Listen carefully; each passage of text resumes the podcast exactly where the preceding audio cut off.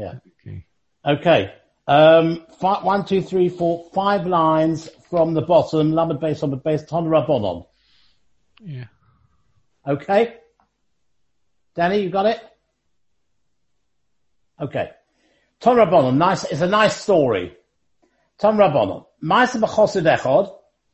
A story happened with a chosid, means a pious man. Shahay mispalel baderech. He was davening on the road. Bosar echod v'nosan shalom. A certain very important person, a general or somebody like that, came and greeted him while he was davening, while he was in the middle of the quiet Shemoneh Esrei. shalom. He didn't reply. He didn't uh, greet him back. This general waited for him until he had finished his tefillah, his quiet Shemoneh Esrei. And after he had completed his tefillah, Amalai, the general said to him, Reiko, you empty-headed person. But like Kosov Basarasem, it's written in your Torah, Rak Hisham Guard yourself, Shmar Nafsachor, guard your soul. Uchsiv, and there's another pasuk which says, "V'nishmartem ma'ad v'nafshasechem." Be greatly guard yourselves, and in other words, you've got to protect your life. When I gave you shalom, I greeted you, says the general. Why did you not respond? if I would have cut off your head with a sword, would anyone demand justice for your blood from me? In other words, I'm the important general. I greeted you. You didn't respond. I would have been entitled to cut your head off. So why didn't you respond? Oh, Amalai, so the Chosid said to him like this. If you, in other words, he says, the Chosid said to the general, had you been standing before a Melech boss of Adam, a king of flesh and blood, and as you were talking to the king, all of a sudden your friend passed, and he greeted you. Question is then, would you have returned the greeting to him while you were speaking to the king? Amalai said to him, love, no, of course I wouldn't have. It's not covered. If you're speaking to the king, you don't take any notice of anybody else. And the general says, and, and the Chosid says to the general, and if you would have returned the greeting to him while he was speaking to the king, what would they have done to you? Amalai said to him, the general said, they would have cut my head off with a sword. So, life, so the man said to him, this is the Chosid, turned round and said to the general, is it not a Kalvachayma? How much more so? If you had been standing in front of a king of flesh and blood, Shayam Khan today is here and tomorrow he is not going to be alive anymore. He's in the grave. Kach, you behaved so. In other words, you did not, you would not have interrupted with your friend. Ani, I, says the Chosid, I was standing in front of the King of Kings, HaKadosh Baruch Hu, who lives forever, how much more so could I not interrupt while I was speaking to Hashem? I was in the middle of davening. I was speaking to Hashem. I could not interrupt and say hello to you. So this was the excuse that the Chosid gave to the general. Miyad nisbayas asar. This general was appeased. V'nifta as the Chosid lebeis shalom and the Chosid departed to his own house in peace. In other words, it was accepted. It was a very good answer. Now, all the Mepharshim asked the following question. But he put himself in danger. He was right. The general was right. The halacha is you don't put yourself in danger. How could he do that? Yes, of course he had an answer afterwards, but you're not allowed to put yourself in danger. And clearly, by not responding to the general's uh, greeting, he put himself in danger that the, the uh, general could have killed him. There's two answers. Answer number one is the one that Slach gives, and he says as follows. If you look at the story, who greeted who first? The general greeted the Chosid, not the other way around.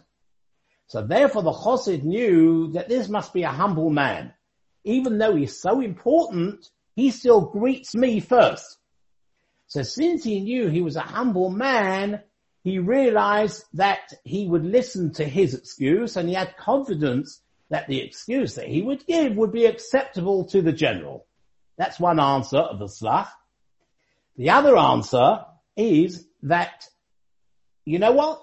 Itaka would have stopped, but he was so deep and concentrating on his tefillahs, he didn't hear it. Now, you might ask me a question. If he didn't hear it, then when the, when the general said to him, why didn't you respond to me? Why didn't you say, I didn't hear it? Why does he give the reason? It's Moshul, Melech Boss of Adam, etc., etc. You don't have to go on to that. I'm sorry, I didn't hear it.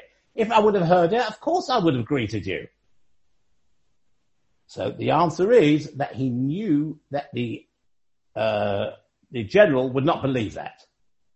The general comes along and greets you that's something very important. He doesn't understand a person has kavon and tefillah, a person, a chosid, he was a chosid. He wasn't an ordinary person. He was a chosid, and therefore he was so deep in his concentration, he wouldn't answer. But this is, you know, this chosid realized that the general's never going to accept that, so therefore he made some other excuse. The story is told. I can't tell you whether it's true or whether it's not true, but there's a story told about Rav Moshe Feinstein's father. Now, I would have said normally hearing this story, I wouldn't believe it. But somebody who can produce a Rav Moshe Feinstein, it could be this story is, is true. That Rav Moshe's father used to work for a non-Jewish, he had a non-Jewish boss, but he had an agreement with him that he could take off mincha every day, take off time for mincha. And as you can imagine, Rav Moshe's father the minchas were getting very, very long.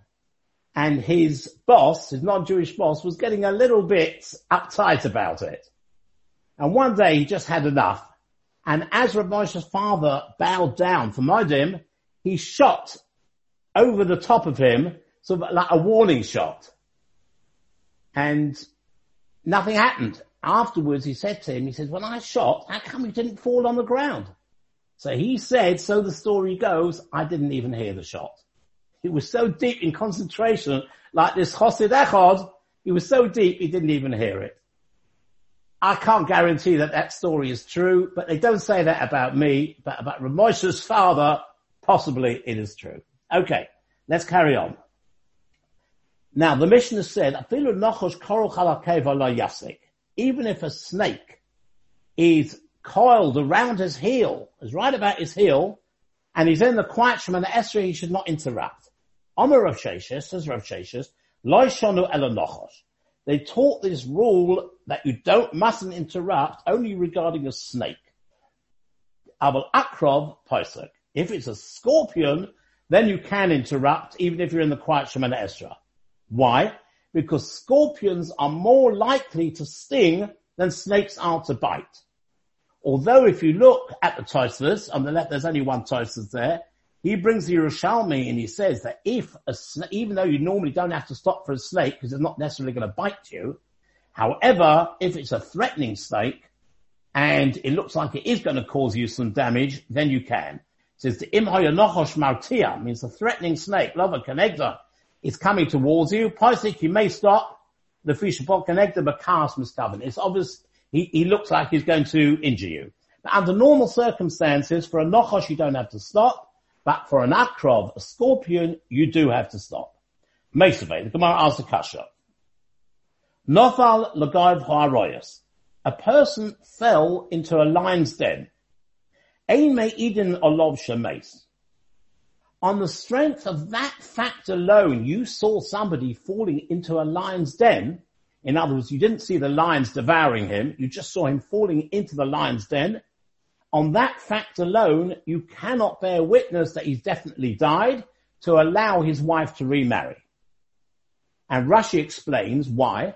Because if if, uh, if you have a look at the second line, he says, She'ena arois re'evim, if lions are not hungry, so they will not attack the person. So even though he fell into the lion's den, you can't guarantee that he's definitely dead because it could be that the lions were not hungry and therefore they didn't attack him. However. But if he fell into a pit full of snakes or scorpions, then you just saw him falling in. You don't know what happened afterwards. You can automatically assume that he died and his wife is allowed to remarry. But what do we see from this brisa? Nechoshim and Akrabim come together. The same way that Akrabim are dangerous, and you can assume that the person's been attacked and died, so Nechoshim as well, snakes as well. Now before we said, Rav Shesha said, it is only if a snake is attacking you that you do not stop your Shemana Esra. But if a scorpion is attacking you, you do stop. Now here we see from this brisa that both Nechoshim and Akrabim do attack, and on that basis, you can assume that if somebody fell into a pit full of snakes and scorpions, you can assume that he's definitely has died. So we see there's no difference between snakes and scorpions. So how could Rav Shesha say there is? Answers the Gemara, shiny Hossam, the case of the Brisa is different. The Gav Itzasa Mazda. When normally we to say a snake is not dangerous, only a scorpion is. But if you fall in the pit and you fall on top of the snake, then of course the snake is going to get annoyed and get irritated and therefore the snake will attack you. Under normal circumstances, a snake is not dangerous is what the Gemara is saying. But if you fall on it and you annoy it and you irritate it, therefore it's going to attack you. So ask the Mefarshim an obvious question. What about the falling into the lion's den? If we fall into the lion's den, we say they may not be hungry, but if you fall on them, they're going to notice it. The same way that if you fall on the snake, on the scorpion, they notice it and it annoys them. So it would be with a lion as well. So why do we say in the case of a lion, if you fall into the lion, you cannot presume that the person is dead? And the, the answer, I think it's a slacha answers as follows he says there's a difference between a um, the pet, pit, the den of a lion, and a pit of snakes and scorpions. Snakes and scorpions is they're very very small, so the pit is not large. So if you fall onto the snakes and scorpions, you'll definitely, if you fall into that pit, you will definitely fall on top of them. Lions being huge animals, and they also need place to walk around, is a much, much larger pit. And therefore, when you fall down into it, you won't necessarily fall on them. So that's the point. The point is you can't be guaranteed that you will fall on it, fall on the lion. And if you don't, if you don't fall on the lion and the lions are not hungry, then the lion may not attack you. As opposed to a snake, which when you fall into the pit, you're definitely going to fall on them. And even though a snake is normally not considered dangerous, but if you fall on top of it and apply pressure on it, it will attack. So that's the answer to that. Carrying on, Omer Reb Yitzchak, says Reb Yitzchak, Ra Shavorim Toisit. If somebody saw oxen, bulls coming towards him, if you happen to be in Spain, you know, sort of every year they have the bulls running down the road and people running in front of it to try and dodge out of it. Well, if you happen to be in that position and you happen to be davening Shemon at the time, you stop davening Shemona Esra. The Tanya Rav because Rav says, Marchikim Tam Chamishim we distance ourselves from a Tam, that means an ox who has not gored three times, 50, at least 50 amas, and if you've got an ox that has gored more than three times and is considered a Shamuad, then you get away as far as the eye can see. A lot more than Chamishim Amor. Tana Mishmeda Rabbi Meir, we learned the brisa in the name of Rabbi Meir. Resh Torah B'dikula. Even if the head of the ox is buried in its feeding basket. Now normally, if an animal is concentrating on eating, that's all it's interested in. It's not interested in looking at you or attacking you. It's interested in its food. You know, I think human beings are like that as well. You know, they say that a person once came to a, a, met a person who had come from his town and he said, Oh, you know, you come from such and such a town. He says, yes. He says, Oh, how so and so? He's not alive anymore. This one, he's dead. This one is not alive. What? Everyone's dead. He, so he was in the middle of having supper. He says, "When ish es alle gestorben," which means when I'm eating, everyone is dead. So here as well, we got the same sort of idea that when this ox is putting his head buried in its feeding basket, nonetheless, you should slick agra, go up to the roof, and remove the ladder from underneath you. Now Rashi says this is lav dafka because an ox can't climb up a ladder. But what it means is be very, very wary. Even if you think the ox at the time is concentrating on its food, nevertheless it can be very dangerous. So beware. Now, Omar Shmuel says Shmuel, he, he qualifies this and he says, Hani Miller, what we've just said that you should be so scared and keep 50 amas away or as far as the eyes can see, etc., etc. That is only Bashar Shochar, the black bull, not being racist there, but that's how it is, and we'll explain in a minute, of a Yom Nissan on the, only in the days of Nissan, because the Satan dances between his horns. Now, what does this mean? This means as follows. During the winter, Rashi explains, during the winter, the land is dry. It comes to Nissan, Nissan is the beginning of the spring, and then the grass starts coming out, and then the ox has got plenty to eat as it as it's got all this food to eat, it gets very excited, and when it gets excited, it can get wild. It can attack. So that is why B'yominism. Why Dafka Shachol? Why just a black bull? So the uh, I, I, I looked up in the Mesivta Gemara. It's brought from somebody called Nitzutze Ara. I don't know who that is, but he brings a Gemara from Nozer Lamed Aleph base, which says as follows: You've got black black oxen, red oxen, and white oxen. A, ba- a black ox is most valuable for its hide, you know, to make leather out of it. A red ox is the tastiest meat, and a white ox is good for ploughing. So what he says like this, in the winter, obviously the farmer, the food is more expensive because it's not in the season. So therefore it will nevertheless still feed the red ox and the white ox. It will go and buy the expensive food for it. The farmer will buy it and give it to them. Why? because he wants the meat to be good for the red ox and he wants the, the, the white ox to be strong for ploughing. The only one who will get a bit of a raw deal is the black ox because you don't have to give him extra food just because you want it for the hide. That won't make any difference whether he's fed so well or not. So therefore, being that in winter it's expensive, the food, you don't spend so much on the black ox. So therefore the black ox, when he starts having as much food as he wants in this sun, that is when he gets excitable and that's when he can come and attack. Okay, moving on. Ton Rabbonon, that's a very strange Gemara coming up. Ton Rabbonon, Maisa Echad. There was a story which happened in a certain place. Shahaya Orad, an Orad. Now an Orad is a crossbreed of a snake and a toad. It's some sort of animal. It was injuring people. So they came and they told Rabbi Chanina ben Daisa, Omar Lahem, he said to them, Haruli Eschara, show me the hole where this aroid disappears in. Haru Eschara, they showed him the hole. Nosan Akeva Pe'achar, he put his heel over the mouth of the hole.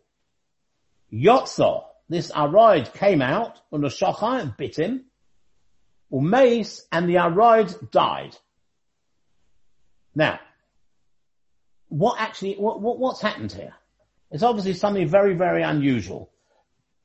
If I can draw your attention to the Rashi, or Umeis Aroid, which is the Rashi just before the Mishnah, which says as follows, and, and, without this we wouldn't really understand the story. Rashi says, Motzotzi Bahag, the Hilchas Gedolos I found, Omra B'marova, he said from the Yerushalmi, orod odom, when this orod bites a person, if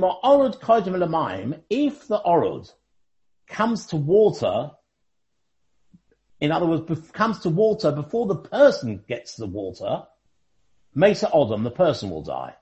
But if the person who's been bitten gets to water first, Mesa Orod, then the Orod will die. The Nas and a Nace happened here, the Rebbe Chanina, because remember, he put his foot over the hole where this Orod disappeared. The Nifka Mayon Mitachas. And a, a, um, a spring just came up from underneath his feet. And therefore the spring came up, so he had the water before the Aride did, and therefore that's why the Aride died. What this means, I've looked around to see sort of what the meaning is, and I don't know, I don't know what it means. It's obviously something esoteric or Kabbalistic, this idea that if you get bitten, if you get to the water first, the Aride will die, and if the Aride gets to the water first, you will die. What exactly it means, I don't know. But any case, what happened was, Natala al he put it on his shoulder. In other words, this, um, who did we say it was? Uh, Rabbi Chanina ben Daitzer. He put it on his shoulder. The base of Medrash. He brought this Aride, this dead Aride, he brought it into the base of Medrash. Why, why should he want to do that? Omalahem, he said to the people in the base of Medrash, Ru'u Bonai, have a look, my children, ain't Aride Mamers, it is not the Aroid that kills, and Achait Memes. It's sin that kills. In other words, the Aroid is only a shliach which Hashem sends you when you need punishment because you've done a virus. In other words, his message to the people was, rather than focus on this Aroid, they would do better to concentrate on their Averas. And then the Aroid won't come. But Oysa Shah, at that time, they said, Oylaila Odom, woe to the person, Shepoga by Arad, who is met by an arad, the oil arad, and woe is to an arad, shepoga by Rabbi Chanina ben who is met by Rabbi Chanina ben who got rid of this arad. The, the question is, you're not allowed, we have a, a principle, ein samchen ala nes. You cannot rely on a miracle. Now, by him putting his foot over the hole, who was relying on a miracle. It's only, and Itaka did get, he did get bitten. But it's only because this nes happened, this spring suddenly welled up from nowhere, that he was saved. And we have a klal, ain't samachan on this. So how could he do that? A simple answer would be, a normal person can't do that. But Chanina Badas and his madrega, he could rely on the nes. However, the Mashal says he has a completely different girsa. He doesn't have this girsa of uh, this what we what Rashi learnt about uh, this aride, you know, about covering the hole and all that. He says the girsa is that this Reb Chanina Padasa was in the middle of davening, and this is when the aride attacked him. He didn't stop, and the animal died. Now this would tie in with what we're learning before, because we're learning what the Mishnah said, even if a snake is coiled around your heel, you shouldn't interrupt. So this story fits in very well with that. But that would answer, because it wasn't really a, it wasn't really, um, it wasn't a nes because this story never happened. It was totally different. It happened in the middle of davening. I think we should just, we've just got a little bit of time left. Let's just do the Mishnah. Um, we say as follows. Maskirin kavuras kashomim betchias amasim we mention Gevurus Geshomim, which means Mashiv Haruach Hamarila Goshem, but Tchias HaMesim, in the bracha of Tchias HaMesim, it's taught of Ata Gibal Hashem Machaya Mesim Ata Rav Loshia, and Baruch Ata Hashem Machaya Mesim. That's called the bracha of Machaya HaMesim, resurrecting the dead. And that's where Mashav Haruach Hamarila Goshem, which is said at the beginning of Shemana Esra as a shvach, it's not a request, to ask Hashem to let us have rain. It's a shvach to Hashem that He is Mashav Ruach. He, he creates the wind, or Marad Goshem, and brings down the rain. So that's mentioned in Tchias and the Gemara will explain why do we say Mashav Ruach Marad Goshem in the Broch of Tchias. Now we come to But the requests the request for rain, to ask Hashem to give us panos and to give us rain, that is the Birchas Hashonim, in the bracha of Baruch Aleinu. Baruch Aleinu, we say, V'seit halamot bracha, we ask for dew, we ask for rain, that is in that bracha. Again, the Gemara will ask why, why is Dafka there? So the Shemana Esra is divided as follows. The first three brachas are Shvach. As we learned last week or the week before, that it's always before you ask for your request, you give the Shvach. So the first three brachas are Shvach. The last three brachas are thanking Hashem. And in between are the 13 brachas where we're making requests to Hashem. So the request for rain is Babirchas Hashonim in Baruch Aleinu. Now, v'habdallah b'chanan adas, and habdallah, what we say on Motzah Shabbos, namely atachon tonu, that is a three-way machlaikus. Where do we say it? Okay, the Tanakama says v'habdallah b'chanan adas, that we say atachon and tonu, we insert it in the broch of chanan adas, as we actually do. Halacha Rabbi Kiva, I'm a Rabbi Kiva says, I'm a bracha revius bifnei atzmo. No, we don't insert it into the bracha of Atachanan, but it's a bracha in its own right. Meaning that when you come bracha Hashem akel HaKadosh, then you say a whole bracha just for Atachanan Tonu, you end up bracha Hashem, whatever it is, and then you start Atachanan La'odam Das. So it's a bracha in its own right, that Rabbi Kiva said. Rabbi Lezer Aimer, the third shit in this, Rabbi Lezer says, by door, you say it in Hadar, you say it in the Broch of Moedim Anachnu Loch. Again, the idea of being in Moedim Anachnu Loch is because since we thank Hashem for having given us the Shabbos, now that we've come out of Shabbos, we thank Him and therefore it is um, the correct thing um, to say Atachanatonu in the Brocha of um. That's the most appropriate time to say it. So those are the, so we won't carry on further. Um, but just to go over, Maskirin Kabruz Kashomim, so we mentioned the Shvach of Masha Baruch Marila Goshem in the first brach of Tches Mesim. When we ask for rain as Panosa, we ask for it in Baruch Aleinu. And Ato Tonu is a three-way machlaikas. The Tanakama say we, we insert it into Ato Chanan like we do, like, as we do. Rabbi Kiva says you make a bracha b'fnei atzma, and Rabbi Lezer says you say it in Adar as a thanks for Hashem that we thank Him that we've had Shabbos, and therefore now in Ato Tonu, it is appropriate to put it into the last bracha, in the bracha of Madim Anachnu where we thank Hashem. When we'll leave it there.